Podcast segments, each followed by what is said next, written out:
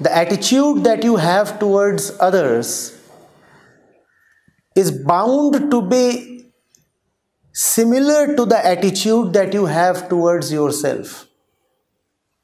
If the botherings, if the sufferings of others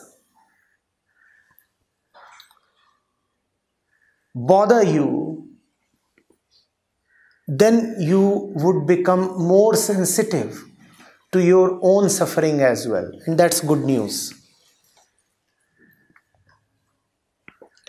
The one who cannot see others enslaved is obviously not going to tolerate her own enslavement.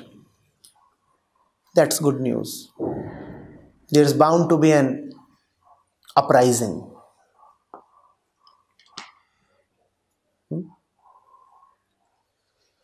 That's the thing with violence, you know. You hurt others. Human beings, you talked of nature, environment. You are all right seeing animals slaughtered for food, for consumption, for anything. You are bound to be then all right seeing yourself slaughtered as well.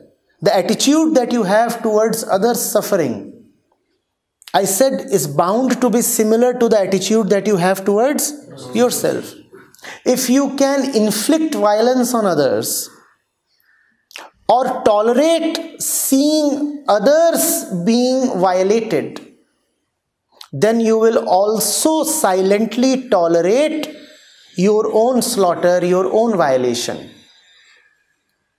Because you and the images are actually one.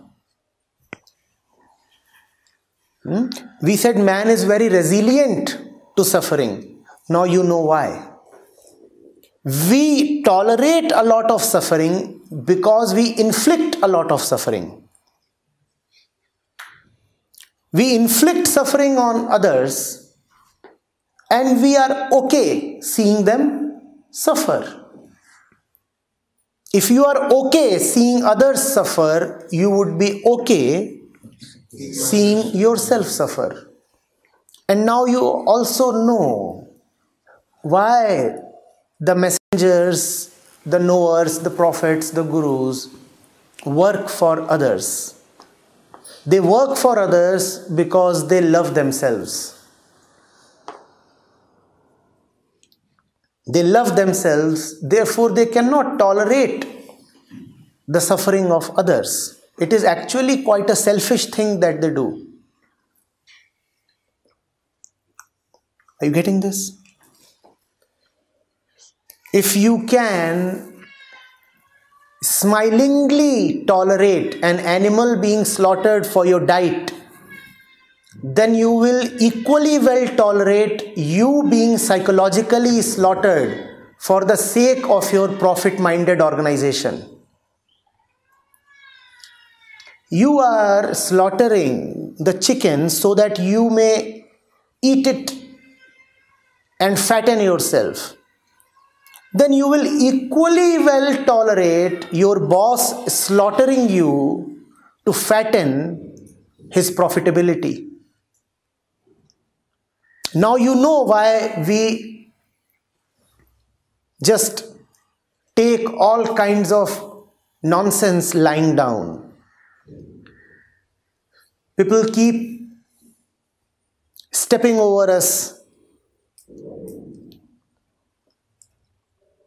Time, situations, institutions keep kicking us around. And we live on as if everything is normal. Huh?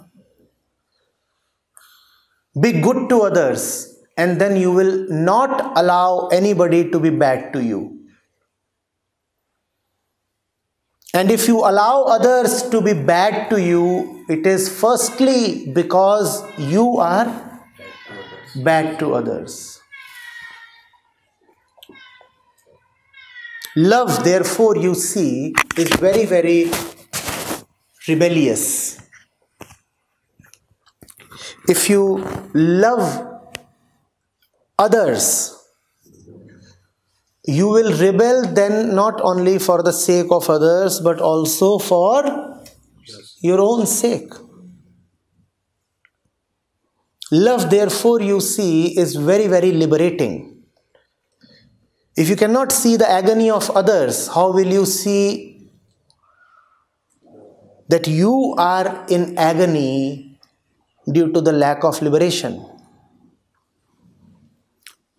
Fall in love with anything or anybody genuinely, and that love will become the vehicle of your liberation. But it has to be true love, not love of the kind that exploits